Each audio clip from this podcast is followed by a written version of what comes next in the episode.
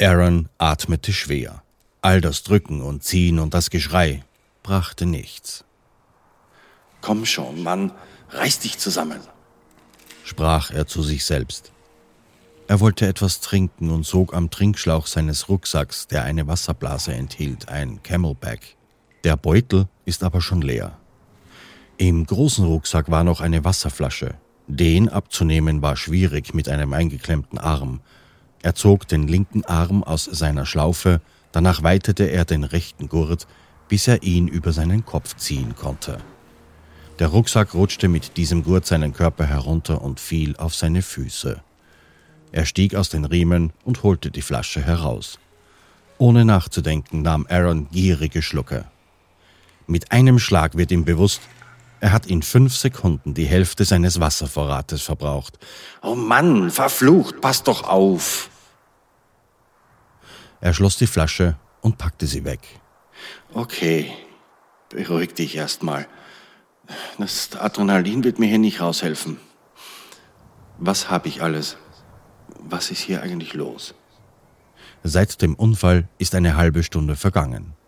Mit der Entscheidung, sich einen Überblick zu verschaffen, wurde er ruhiger. Hier werde ich wohl länger festsitzen. Ich muss klar denken. Vielen Menschen hilft es, in Notsituationen ihre eigene Stimme zu hören. Es wirkt beruhigend. Zunächst begutachtet er genau, wie seine Hand aussieht und wie sie eingeklemmt ist. Hm. Die Hand ist nicht nur eingeklemmt, die ist ein Puffer zwischen dem Stein und der Wand. Sieht nicht gut aus. Oh Mann, oh Mann, ich bin geliefert. Mit seiner linken Hand tastete er nach seiner rechten. Er kann den Daumen der rechten berühren, der sich schon beunruhigend grau gefärbt hatte. Er bewegt ihn mit den Fingern der linken und bemerkt, dass die rechte Hand vollkommen taub ist. Den Rest der Hand kann er nicht ertasten, der Spalt ist viel zu schmal. Die Sachlichkeit, mit der er vorgeht, beruhigte ihn noch mehr. Seine Hand fühlte sich nicht mehr an wie seine Hand. Das Handgelenk spürte er noch, genau da, wo es vom Felsen an die Wand gequetscht wurde. Rechts nach oben verlief eine Blutspur. Einen halben Meter über ihm klebten Hautfetzen an der Wand. Der Sandstein der Wand hatte wie eine Raspel die Haut abgeschabt. Am Unterarm keinerlei Blut, nicht ein Tropfen. Der Blutstrom wurde vom Fels vollkommen abgeklemmt. Er kann sich nur wenig in jede Richtung bewegen. Niemand, der auch nur vermuten würde, ihm könnte etwas zugestoßen sein, weiß, wo er ist. Er hat gegen das oberste Gebot der Wildnis verstoßen, alleine an einem Ort, an den sich nur selten jemand verirrt und keine Möglichkeit, Hilfe zu rufen. Eine Situation, die tödlich enden kann. Auf Ralstons Uhr ist es 15.30 Uhr. Eine Dreiviertelstunde ist vergangen, seit der Stein auf seine Hand gekracht ist. Er beginnt seine Ausrüstung und Vorräte zu sortieren und zu begutachten. Neben weniger als einen halben Liter Wasser waren da noch zwei Bohnenburritos und ein Schokoriegel als Proviant. Seile, Kletterbänder, Karabiner, Klettergurt, Digitalkamera, Fotoapparat, sein CD-Spieler, CDs, Stirnlampe, Taschenlampe und ein billiges Multitool mit zwei Klingen, einer Pfeile und Zange. Nachdem alles wieder fein säuberlich verstaut war, machte er sich Gedanken, wie er am besten hier herauskommen könnte – Zuerst die einfachen Gedanken und Ideen, wie zum Beispiel, dass er einfach abwarten könnte, bis jemand vorbeikäme. Das war wohl eher Wunschdenken als reale Option. Selbst Christy und Megan würden ihn kaum vermissen, wenn er nicht zur Verabredung kommt. Schließlich kennen sie sich nur wenige Stunden und wissen nicht viel voneinander. Selbst wenn die beiden vor seinem Wagen stünden, würden sie nicht wissen, dass es seiner war. Es ist auch nicht damit zu rechnen, dass irgendjemand ihn vor Dienstag vermisste, da sein Chef da erst bemerken würde, dass er nicht zur Arbeit kommt. Montag hatte er ja noch frei. Rettung erschien ihm so eher wie ein Gewinn im Lotter. Er könnte versuchen, die Hand mit dem Multitool freizulegen oder mit einem konstruierten Seilzugsystem den Stein zu bewegen. Und letztlich könnte er sich den Arm abschneiden. Aber all das kam nicht wirklich in Frage. Er hatte nicht das Werkzeug, um die Hand freizulegen, er hatte nicht die Kraft, auch nicht mit einem Sugsystem, um den Stein zu bewegen und weder Instrumente noch Know-how, seinen Arm zu amputieren. Den Gedanken an eine Amputation schob er beiseite. Es schauderte ihn. Und mehr, um seine Ungeduld zu befriedigen und um irgendetwas zu tun, nahm er die billige Leatherman-Kopie und entschloss sich, den Stein mit dem Multitool um seine Hand wegzustochern zu versuchen, den Spalt aufzuweiten, durch den jetzt nur der Daumen nach oben ragte. Der Spalt, in dem seine Hand steckte, war so schmal, dass er nicht einmal einen Finger seiner linken Hand hineinschieben konnte. Er rechnete aus, dass er etwa einen halben Kubikmeter Stein wegarbeiten müsse, um die Hand frei zu bekommen. Nicht wenig Arbeit. Sein erster Versuch, den Fels zu ritzen, schlug fehl. Nicht einmal ein Kratzer ist daran zu sehen. Er versuchte es erneut mit mehr Druck. Das Messer haltend wie einen Dolch sticht er auf den Felsen ein, doch ohne ein sichtbares Ergebnis. Nichts. Er konzentrierte seine Mühe auf eine kristalline Ausstülpung gleich oberhalb des Handgelenks. Das wegzubekommen wird Stunden dauern. Er schlug mit der größeren Klinge auf den Stein ein und rief beinahe jammernd, Wie kann Sandstein so hart sein?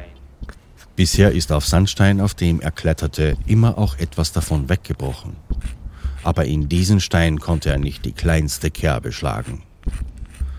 Er wollte ein Experiment versuchen und begann die Wand anzuritzen anstatt den Fels. Hier konnte er mit Leichtigkeit Buchstaben einritzen, so wie es sein soll. Er erkannte, dass der Felsbrocken aus dem Deckgestein der obersten Schicht 100 Meter über ihm stammen musste, die ungleich härter war als alle Schichten darunter.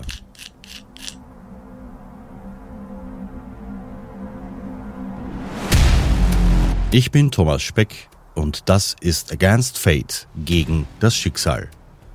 Dies ist Teil 2 der Serie Gefangen im Stein. Erkenntnis. Für mehr Informationen um die Begebnisse empfehle ich das Buch 127 Stunden von Aaron Ralston. Link in der Beschreibung.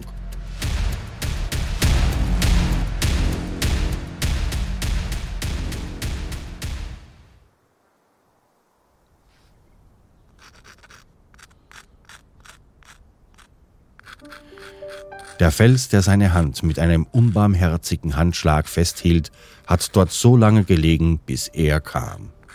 Und dann ist er auf ihn gefallen.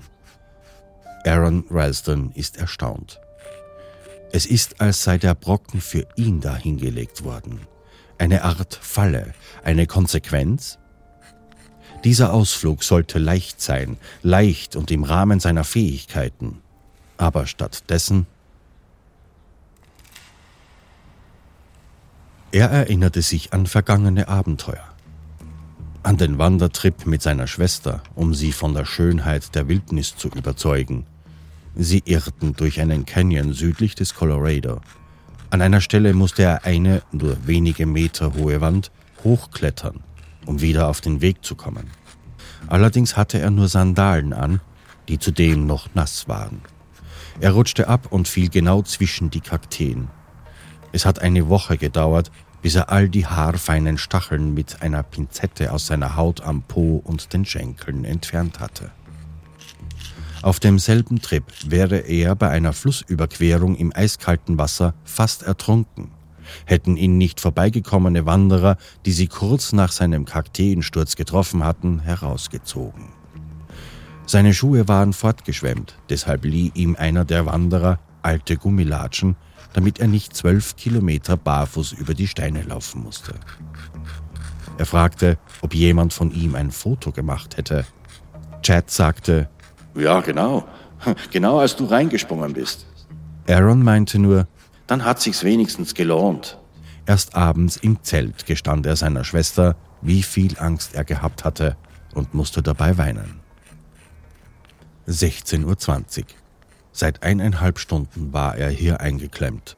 Seit 45 Minuten hackte er auf den Stein ein und bis 21 Uhr ist es draußen hell. Seine Stirnlampe hatte er bereits angelegt und war froh darüber, dass er sie eingepackt hatte. Zu solchen Tagestouren nahm er normalerweise weder sein Werkzeug mit noch eine Lampe. All das, jeder einzelne seiner Schritte und die Überzeugung, alles alleine zu schaffen, haben ihn hierher geführt, an diesen Stein. Der erschien ihm nun wie eine Nemesis, seine ganz eigene Nemesis. Den Gedanken, dass er hier festsitzt, verdrängte er. Rhythmisch klopfte und hackte er weiter. Der kristalline Knubbel, auf den er sich konzentrierte, war unglaublich hart. Deshalb wechselte er auf die kleine Feile, die härter war als die Klinge. Aber er hatte auch nicht mehr Erfolg als mit dem Messer. Beim Säubern der Pfeile entdeckte er anstatt Steinstaub Metallspäne in den Rillen der Pfeile. Der Stein ist auch härter als das Metall der Pfeile. Er fragte sich nun, ob es nicht klüger sei, die Wand zu bearbeiten statt des Felsens. Er schlägt wieder mit der Klinge gegen die Wand. Der Winkel passte nicht. Er konnte weder an die Wand hinter seiner eingeklemmten Hand heranreichen, der Spalt war zu tief und schmal, weiter vorne waren der Stein selbst und sein Unterarm im Weg. Also wendet er sich wieder dem Kristallknöllchen auf dem Felsen zu. Tick, tick, tick. Tick, tick, tick. Das Geräusch des Messers ist erbärmlich leise und hallt dennoch laut in der engen Schlucht wieder. Wieder ist eine Stunde vergangen, 18 Uhr. Noch ist es warm. Er pustet den Staub weg und begutachtete sein Werk und kann keinen Fortschritt erkennen. Das ist das tödlichste Gefängnis, in dem man sich befinden kann. Allerdings dürfte angesichts des Wasservorrates die Gefangenschaft nur von kurzer Dauer sein. Der Mindestbedarf eines ausgewachsenen Menschen hier in der Wüste liegt bei vier Litern pro Tag. Er hatte nur nicht einmal einen halben Liter. Wieder rechnete er sich aus, wie lange er damit überleben könnte. Vielleicht bis Montag, allerhöchstens Dienstagvormittag. Der Countdown läuft also und er hatte nur dieses miese Multitool zur Verfügung. Plötzlich verliert er den Mut, führte sich vor Augen, wie viel er schon abgeklopft hatte, fast nichts, und wie viel Zeit er dafür gebraucht hat, fast zwei Stunden. Er kam zum Schluss, dass es aussichtslos sei. Das Wasser reicht nicht, ein Flaschenzugsystem kann er hier nicht wirklich aufbauen, weil er keine Verankerungen hat, es blieb eigentlich nur noch eines. Langsam und laut sprach Aaron es aus. Du wirst dir den Arm abschneiden müssen.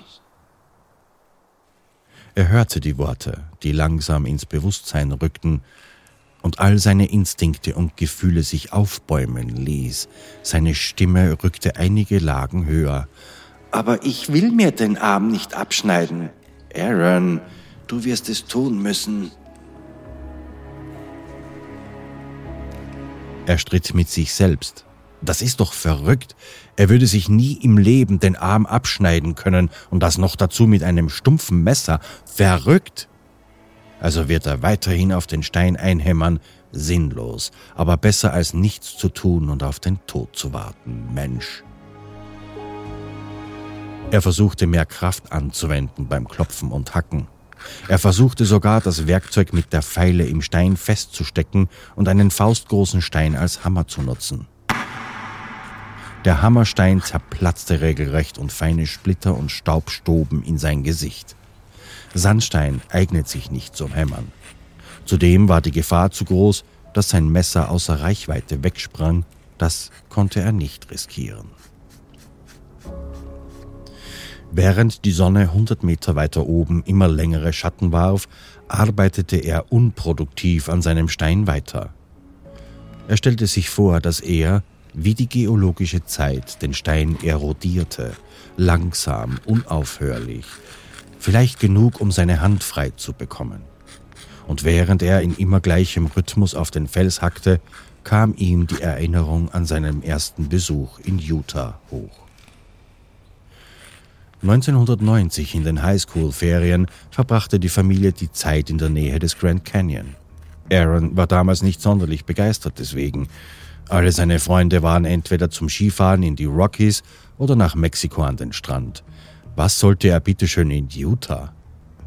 Eines Morgens mussten sie um 5.30 Uhr aufstehen, weil Familie Ralston den Sonnenaufgang beobachten wollte. Muss das sein? murrte Aaron. Es war kalt und noch dunkel und er war weiß Gott kein Frühaufsteher.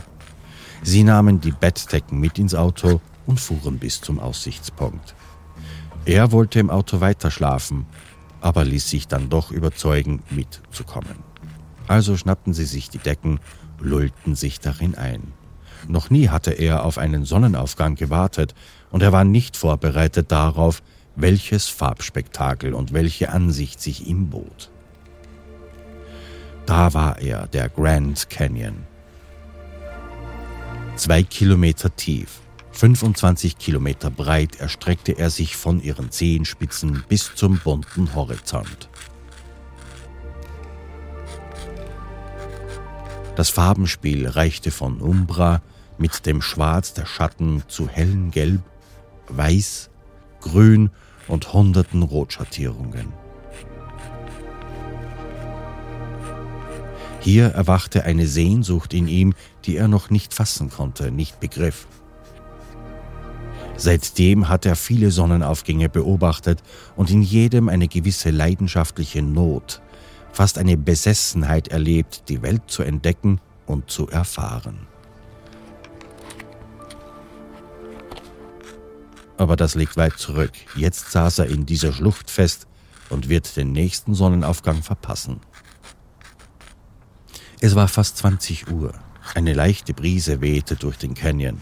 Mit jeder Minute wurde der Wind stärker und bläst ihm den Sand, der oben auf dem Vorsprung liegt, ins Gesicht. Er zog seine Baseballmütze tiefer, der Schirm schützte sein Gesicht ein wenig, dennoch spürte er den Sandstaub unter seinen Kontaktlinsen. Langsam sickerte die Dunkelheit in den Canyon und legte sich über die Wüste über ihm. Dämmerung wurde zur Nacht. Drei Stunden vergingen wie im Flug. Es war fast Mitternacht, als es ihm endlich gelang, ein neues Stückchen aus dem Fels herauszubrechen. Etwa so groß wie eine 20-Cent-Münze, viel weniger als er gehofft hatte, aber er war froh, dass sich sein Vorgehen bestätigt. Es ist also möglich. Unterhalb des kristallinen Stückchens war der Stein weicher. Nach einer weiteren Stunde hatte er so viel freigelegt wie zuvor in drei Stunden. Die Schmerzen seiner Rechten waren so groß, dass jede Erschöpfung unwichtig erschien. Er musste irgendwie weitermachen, solange er nur ein Fünkchen Kraft dazu hatte. Und selbst wenn er schlafen wollte, er könnte es nicht. Die kühle Nachtluft und der anhaltende Wind zwangen ihn dazu, sich warm zu halten. In seiner Situation half nur Bewegung. Mehrmals sackte er zusammen, weil ihn die Müdigkeit übermannte aber jedes Mal holte ihn der Schmerz in seinem Arm wieder in die Wirklichkeit zurück. Er war nun grenzenlos erschöpft. Aaron zieht die Seiltasche aus dem Rucksack und die gesamte Kletterausrüstung. Auch seinen Camelback-Trinkbeutel und die Wasserflasche. Mühsam zog er sich den Rucksack wieder an. Er hoffte, dass er durch ihn etwas gewärmt würde, und das funktionierte. Den leeren Trinkbeutel legte er sich auf den rechten Unterarm, damit er wenigstens vor dem kalten Wind geschützt ist. Danach holte Aaron das Seil aus der Tasche, es war noch fest zusammengerollt, und legte es vor seine Knie an den Felsen. Jetzt konnte er sich mit den Knien an den Felsen lehnen und das Gewicht auf seinen Beinen wenigstens verlagern. Es war nicht gemütlich, aber er konnte nun öfters einfach seine Stellung verändern und damit verhindern, dass ihm die Beine immer wieder einschliefen. Gegen 1.30 Uhr trinkt er wieder einen Schluck aus der Flasche. Seit zwei Stunden hatte er schon das Verlangen nach Wasser. Aber Aaron zeichnete sich nicht nur für seine unbändige Abenteuerlust aus, auch eiserne Selbstdisziplin und Willen waren ihm zu eigen. Er wartete absichtlich, bis die halbe Nacht durchgestanden war.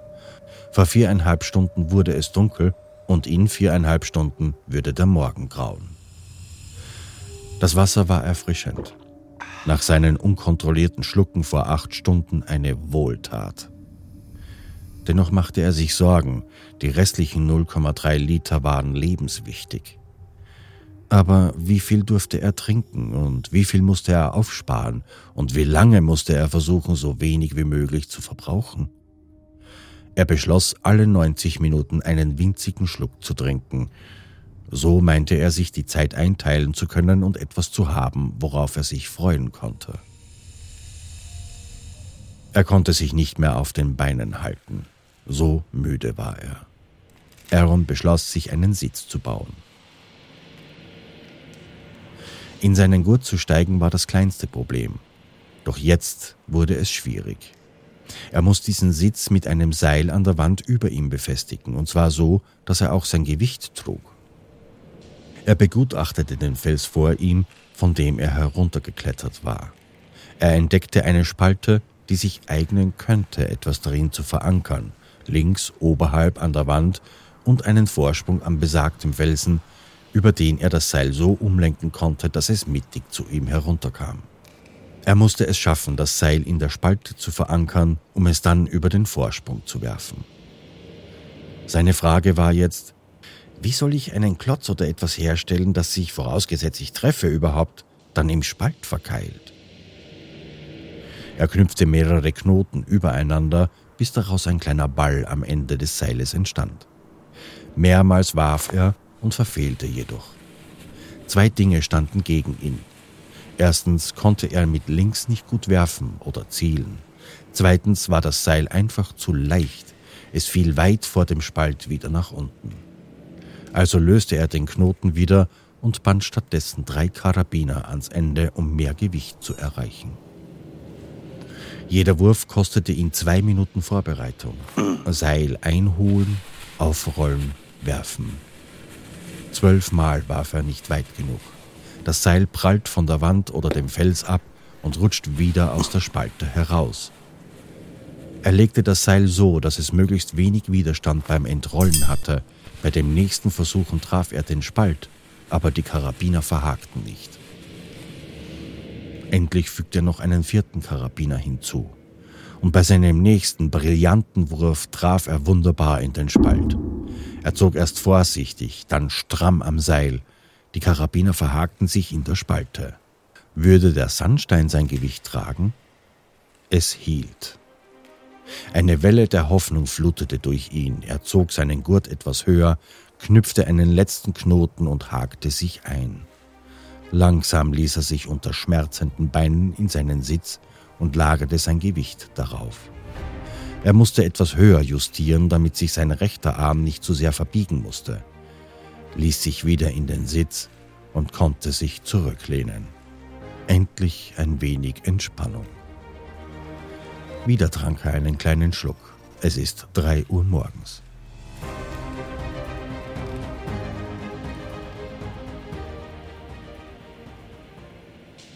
Seine Ruhepause dauerte nur kurz, weil das Sitzgeschirr seine Beine abschnürt und er Gefahr läuft, sich schwere Blutgerinnsel zu holen auch die Sehnen der Knieschmerzen nach der kurzen Zeit, so begann er alle 20 Minuten seine Position zu wechseln, viel besser, als sich zwischendurch an den Felsen zu knien. In den kältesten Stunden vor der Morgendämmerung zwischen drei und sechs Uhr hackte er auf dem Stein herum. Dabei wechselte er zwischen Stehen und Sitzen. Die Fortschritte waren klein, aber immerhin machte er welche. Zweimal trank Aaron, Danach versuchte er sich ein Bild von dem zu machen, was er in den letzten 15 Stunden erreicht hatte. Es war ernüchternd. Er, errech er errechnete, dass er den Stein ganze 150 Stunden beackern müsste, um seinen Arm zu befreien. Es bestand nun kein Zweifel mehr, er musste etwas anderes unternehmen, um loszukommen. Er hörte ein Rauschen und drei kleine Luftstöße. Es war acht Uhr und ein Rabe fliegt über seinen Kopf hinweg und nach oben in den Canyon hinein. Jeder seiner Flügelschläge hallt in Aarons Ohren wieder. Es war kurz nach acht Uhr und da unten war die Luft noch immer kalt und klamm, aber oben konnte er schon Tageslicht erkennen. Er knipste seine Lampe aus. Aaron hatte seine erste Nacht überstanden. Gegen 9.30 Uhr sieht er den ersten Lichtstrahl am Boden des Canyons, knapp einen Meter von seinen Schuhen entfernt. Die Kälte der Nacht saß ihm immer noch in den Knochen und er sehnt sich nach der Wärme des Lichtes. Nach fünf Minuten war der Lichtfleck, nach fünf Minuten war der Lichtfleck so weit gewandert, dass er seinen linken Knöchel und die Wade berührt. Er musste sich weit strecken dafür und seinen eingeklemmten Arm ziemlich überdehnen. Zehn Minuten lang bewegt er nur abwechselnd das eine Bein oder das andere in das Licht und sog die Wärme in sich auf. Der Sonnenstrahl kletterte die Wand, an der er festgeklemmt war, hinauf und schlängelt sich über die Sandsteinornamente, bis er aus Aarons Reichweite ist. Aaron sah ihm zu, wie der Strahl über einen Felsen nach oben glitt und verschwand. Ihm wurde klar, dass dies das einzige Licht gewesen ist, das er über den Tag zu sehen und spüren bekommen wird. Dennoch, die Sonne hatte seinen Geist beflügelt und er fühlte sich gestärkt.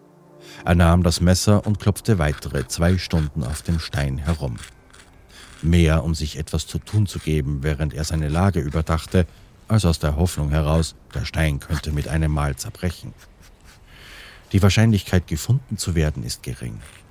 Und bevor jemand Alarm schlägt, wird es Dienstag sein, wenn er nicht zur Arbeit kommt. Aaron meldete sich oft nicht. Die Leute, die ihn kannten, wussten das auch.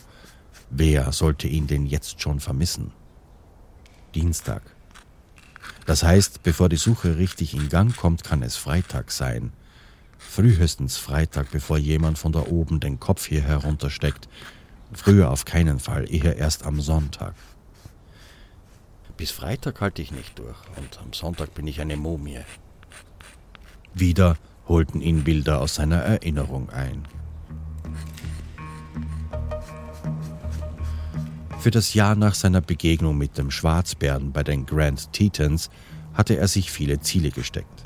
Vor allem wollte er alle 59 4000er Gipfel Colorados besteigen. Alleine, im Winter. Das hatte noch nie jemand vor ihm getan. Mit ein paar Freunden von seiner Arbeit bei Intel damals plante er einige Touren als Training dafür und nachdem er alleine im Schneesturm auf dem Gipfel des Humphrey Peaks, dem höchsten Berg Arizonas, fast vom Blitz erschlagen wurde, folgte seine Kletterei einem gewissen Muster. Er reiste alleine, kletterte bei Wind und Wetter, traf in schwierigen Situationen die richtigen Wegentscheidungen und hatte Glück, wenn es donnert und blitzt. Durch diesen Gipfelsieg im Nebel und Unwitter eines Blizzards wurde sein Selbstvertrauen ungemein gestärkt. Seine Wachsamkeit hatte sich deutlich verbessert und er fühlte sich überaus lebendig. Von hier an sprach er immer öfter von seinem Vorhaben, alle Viertausender zu bezwingen. Er lernte die Grundlagen des Felsenkletterns und zog los, um mit Freunden Kletterexkursionen in Zentral-Arizona zu unternehmen. Dort lernte er, seine Angst zu beherrschen, um auch im Fels in großer Höhe seine richtigen Entscheidungen treffen zu können. Grinsend wurden Fotos geschossen und vollmundig das Gefühl absoluter Zufriedenheit genossen, wenn man endlich am Gipfel stand und die Angst überwunden hatte.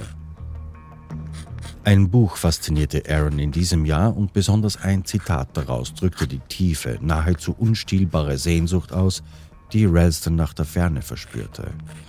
Jon Krakauers Buch In die Wildnis.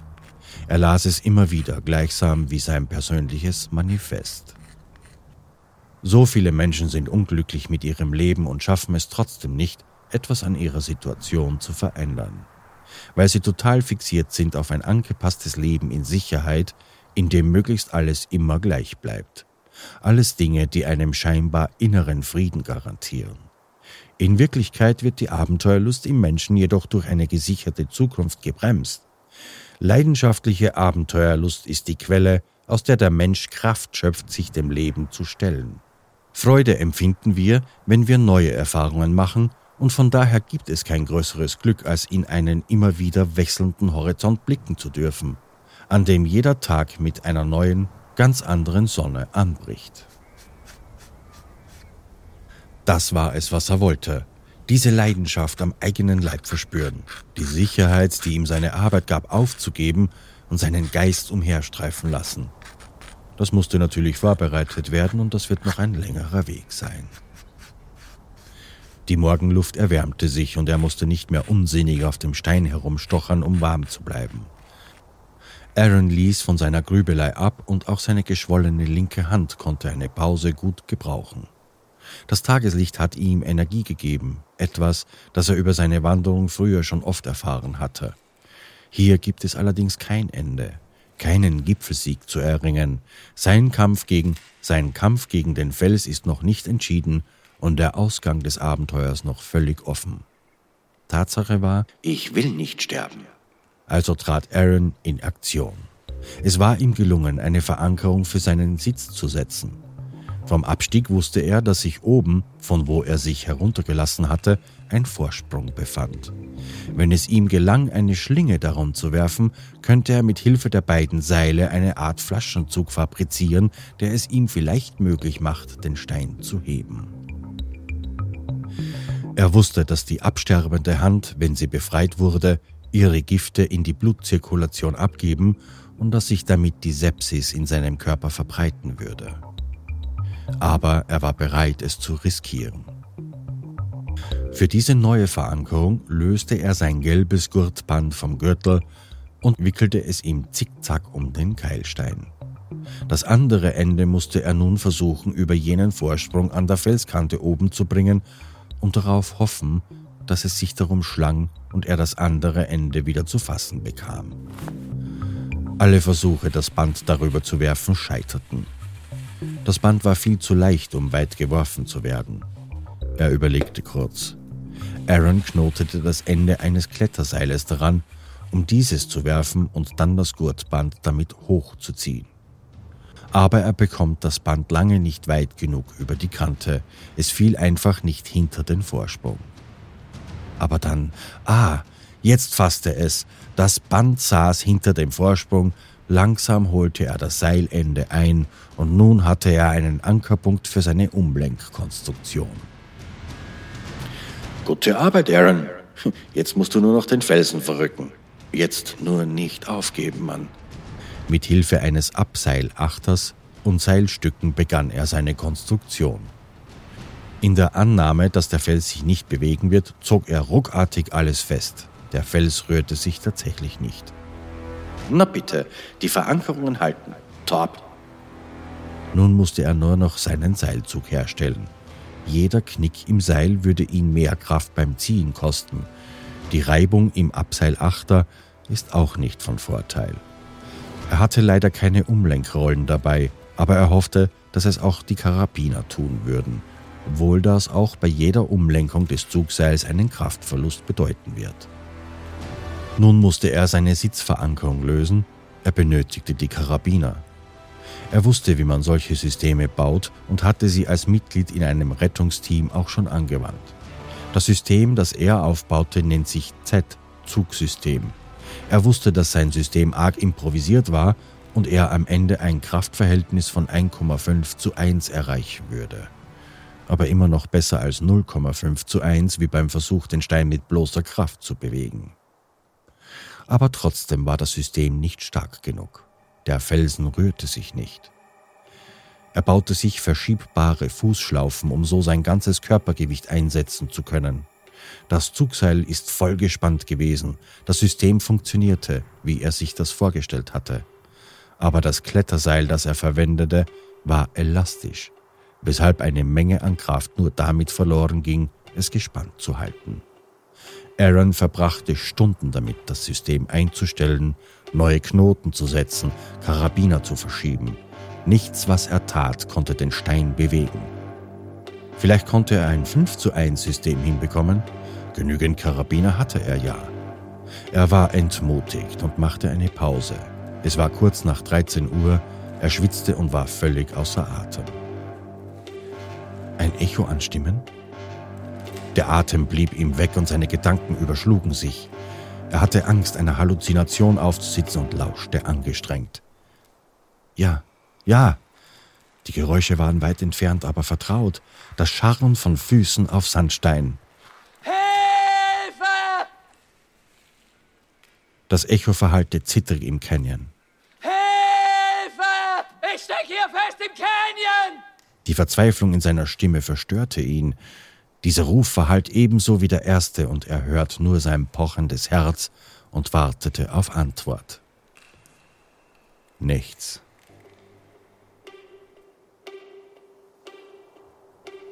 Seine Hoffnung schwand. Aaron begann zu begreifen, dass er Mutterseelen allein im Canyon war. Seine Moral sank auf einen Nullpunkt. Doch er hörte die Geräusche erneut. Nur diesmal wartete er ab. Was er für ein fernes Echo von herankommenden Wanderern hielt, war in Wirklichkeit eine kleine Kängururatte in ihrem Nest am Felsblock über ihm. Er konnte ihren Schwanz ein paar Mal sehen, bevor sie in ihr Löchlein verschwand. Gegen 14 Uhr war er gezwungen, seine Lage neu abzuwägen. Das Warten, das Abklopfen des Felsens und jeder Hebeversuch waren gescheitert. Zum ersten Mal denkt er in Ruhe über eine Amputation nach. Aaron breitet seinen spärlichen Besitz vor sich aus, um zu sehen, was ihm bei dieser Operation nützlich sein könnte. Seine größte Sorge war das Schneideinstrument und die nötige Aderpresse, um nicht zu verbluten. Sein Multitool hatte zwei Klingen. Die kurze Klinge war schärfer als die lange. Ihm war aber klar, dass er mit einer fünf Zentimeter langen Klinge seine Knochen niemals durchtrennen würde können. Also würde er die Knorpel seines Handgelenkes nehmen müssen. Den Ellenbogen wollte er nicht nehmen, weil er möglichst viel des Armes retten wollte. Zudem konnte er eine Aderpresse viel besser am Unterarm anwenden und auch effektiver den Blutstrom dort stillen als mit einer Presse am Oberarm. Ihm fielen Heroinsüchtige ein und wie sie sich den Arm abbinden. Der Schlauch seines Trinkbeutels schien ideal dafür. Er bindet sich den Schlauch um den Unterarm. Aaron müsste das Plastik so festziehen, dass es auf Dauer seine Muskeln darunter schädigt, sonst würde das Blut nicht zurückgehalten. Aber weil dem so ist, möglichst eng an der Schneidestelle, denn das geschädigte Fleisch würde später entfernt werden müssen. Es soll ja auch noch etwas übrig bleiben von seinem Arm. Drei Versuche, den Schlauch so festzuziehen, dass er das Ziel erreicht, scheitern. Das Material ist zu steif, um einen festen Knoten zu binden, er schaffte es nicht, damit den Arm abzubinden. Das kann ich also auch vergessen. Aaron versuchte es noch einmal mit einem Stück des lila Gurtbandes. Er brauchte fünf Minuten, um einen ordentlichen Knoten zu binden. Aber auch das war zu locker, um das Blut abzusperren. Er brauchte etwas, einen Stock vielleicht, mit dem er das Band zudrehen konnte. Vielleicht klappt es mit einem Karabiner. Aaron hakte einen Karabiner in den Gurt und drehte ihn zweimal. Das Band schnitt tief in seine Haut ein und die wird blass wie der Bauch eines Fisches. Gute Arbeit, deine Aderpresse hast du. Was brauchte er noch? Er hat gelernt, dass man auf eine Wunde Druck ausüben soll. Er brauchte also etwas, was er über den Armstumpf würde wickeln und festbinden könnte, falls seine Aderpresse nicht hundertprozentig dicht hielt.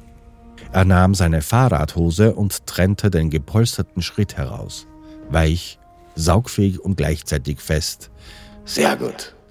Mit den Resten seines gelben Bandes konnte er das am Stumpf festbinden und diesen zusätzlich umwickeln, was das Blut ebenfalls in seinem Körper halten würde. Darum dann den Mini-Rucksack seines Trinkbeutels wickeln und damit hätte er auch eine Armschlinge. Gut geschützt und fest am Körper würde der Unterarm darin geborgen sein. Nun spielte er die Operation in Gedanken durch. Aaron graute davor.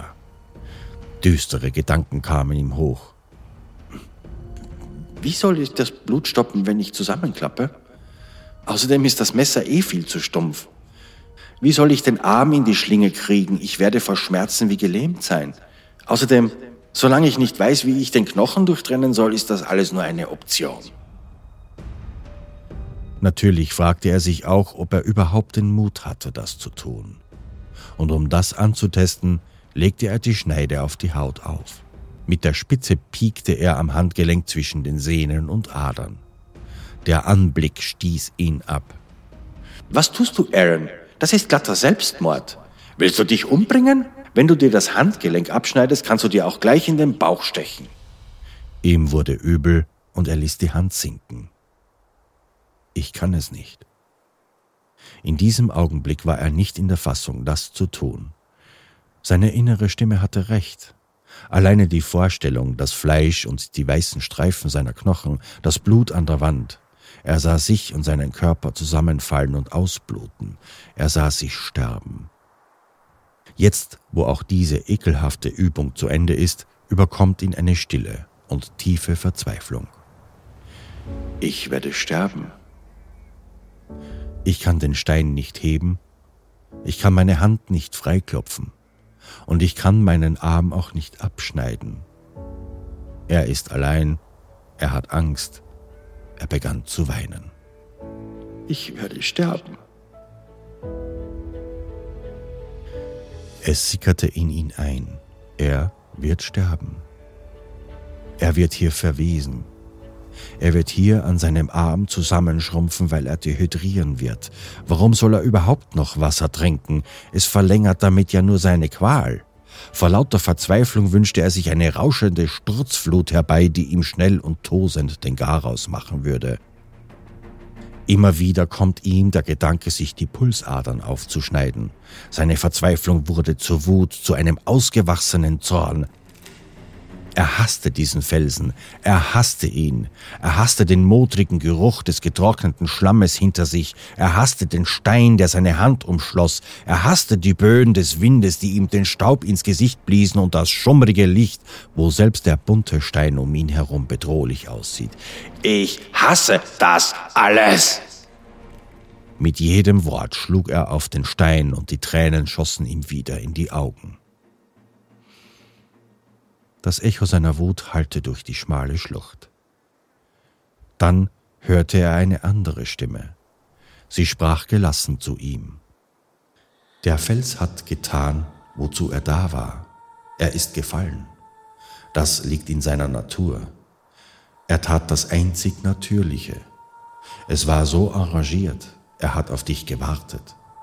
Wenn du nicht gekommen wärst und an ihn gerüttelt hättest, läge er immer noch dort, wo er schon seit vielen Jahren lag. Das hast du getan, Aaron. Du wolltest heute hierher kommen und du wolltest alleine diesen Canyon bezwingen. Du hast keinem erzählt, wohin du gehst. Du hast dich von den Frauen getrennt, die da waren, damit du nicht in Schwierigkeiten gerätst. Du hast den Unfall nur dir selbst zuzuschreiben. Du wolltest das so. Du hast schon lange darauf zugesteuert. Schau doch, welchen weiten Weg du schon zurückgelegt hast, nur um hierher zu kommen, an diesen einen Punkt. Du bekommst nicht, was du verdienst, du bekommst, was du wolltest. Als er begreift, dass er die Verantwortung an seiner Situation trägt, verflüchtigt sich seine Wut. Ein Gedanke nistet sich in seinem Kopf ein. Christy und Megan waren die Engel, die ihm geschickt wurden. Sie wollten ihn vor sich selbst schützen, und er hat sie ignoriert. Alles, was geschieht, geschieht nicht ohne Grund. Und das Schöne im Leben ist, dass wir diese Gründe nicht vorher wissen dürfen. Die beiden Mädchen begegneten ihm nur aus einem Grund. Immer wieder dachte er an Christys letzte Frage. Wie wirst du dich dort fühlen, wenn du drin bist? Und an die wiederholten Bitten, sie doch zu begleiten. Er wusste nicht, ob er auf diese bestimmte Gelegenheit gewartet hatte, aber nun, kurz nach 15 Uhr, packte er seine Kamera aus. Er beschloss, sich zu filmen und zu erzählen, was ihm hier widerfahren ist. Aaron stellte seine Kamera auf den Felsen vor sich. Fang ganz von vorne an, dachte er bei sich.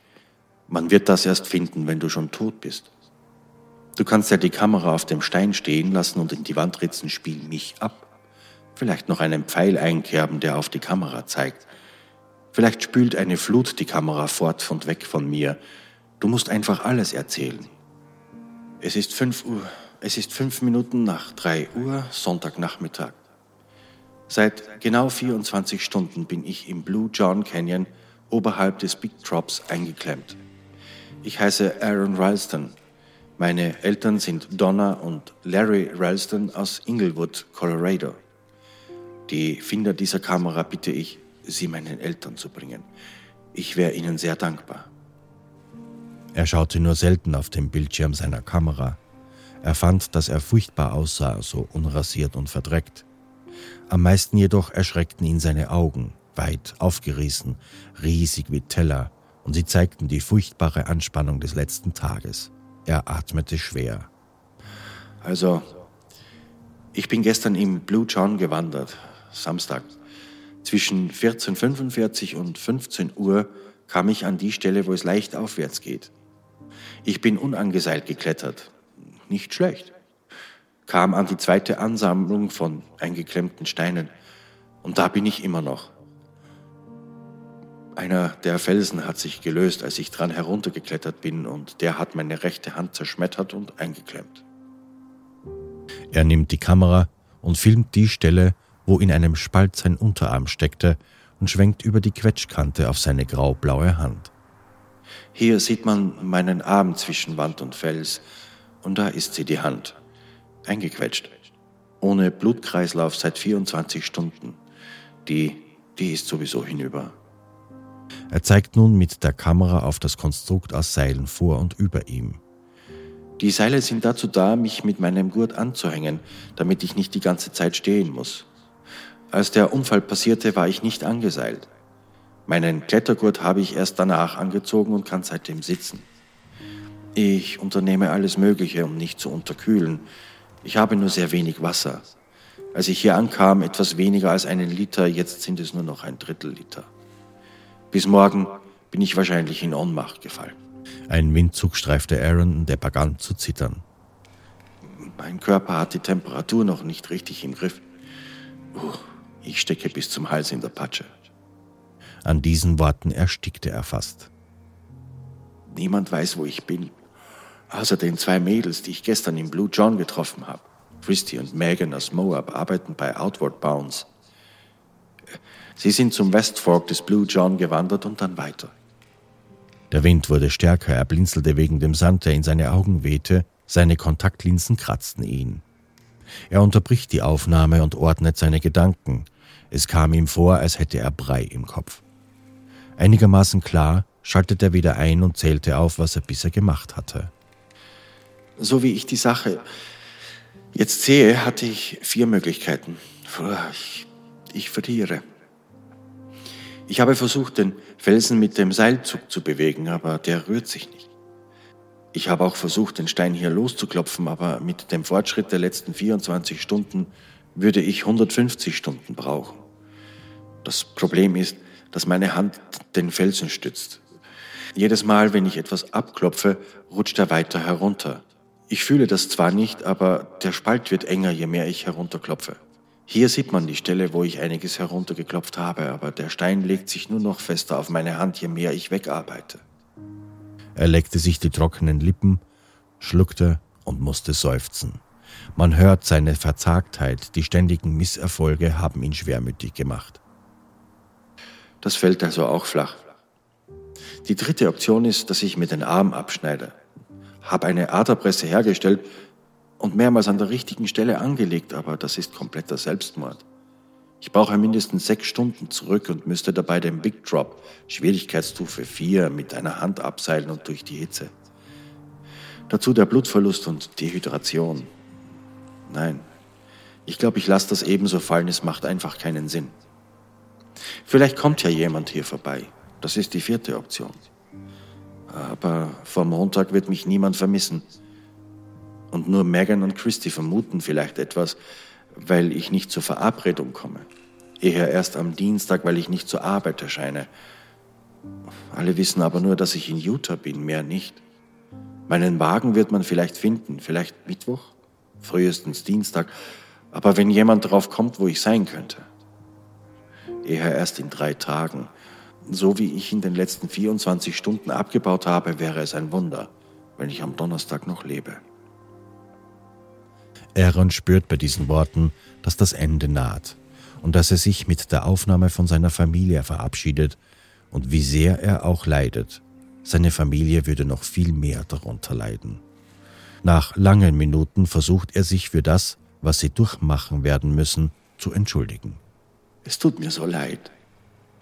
Und weil ihm die Tränen kommen, schaltete er auf Pause, um sich die Augen trocken zu reiben. Mom, Dad, ich liebe euch. Sonja, Schwesterchen, ich liebe dich. Ihr macht mich stolz. Ich weiß nicht, was mich hierher gebracht hat. Aber ich habe das so gewollt. Ich habe das Abenteuer und das Risiko immer gesucht, damit ich mich lebendig fühle. Ich sag nie jemandem, wohin ich gehe. Das war dumm. Wenn jemand Bescheid wüsste, jemand bei mir wäre, wäre Hilfe schon unterwegs. Sogar wenn ich nur mit einem Ranger gesprochen hätte oder wenigstens einen Zettel in meine Karre gelegt hätte. Dumm, einfach dumm, nur dumm. Aaron packte die Kamera wieder ein. Aaron änderte seine Strategie. Er musste sich warm halten, den Wasserverbrauch rationieren und am wichtigsten seine Kräfte sparen. Nichts, was er tun könnte, hatte noch Sinn. Darauf zu warten, dass er gefunden würde, schien die einzige Alternative.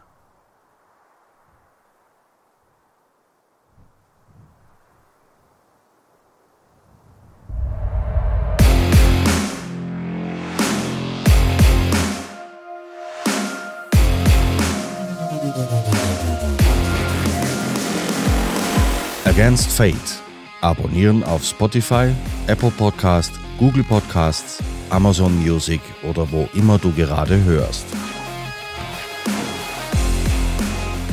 Abonnenten des Mitgliederbereiches auf againstfate.at hören jede Folge eine Woche im Voraus und werbefrei.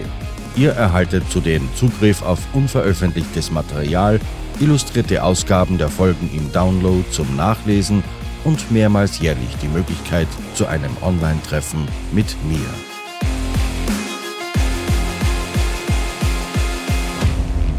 Against Fate, der True Survival Podcast.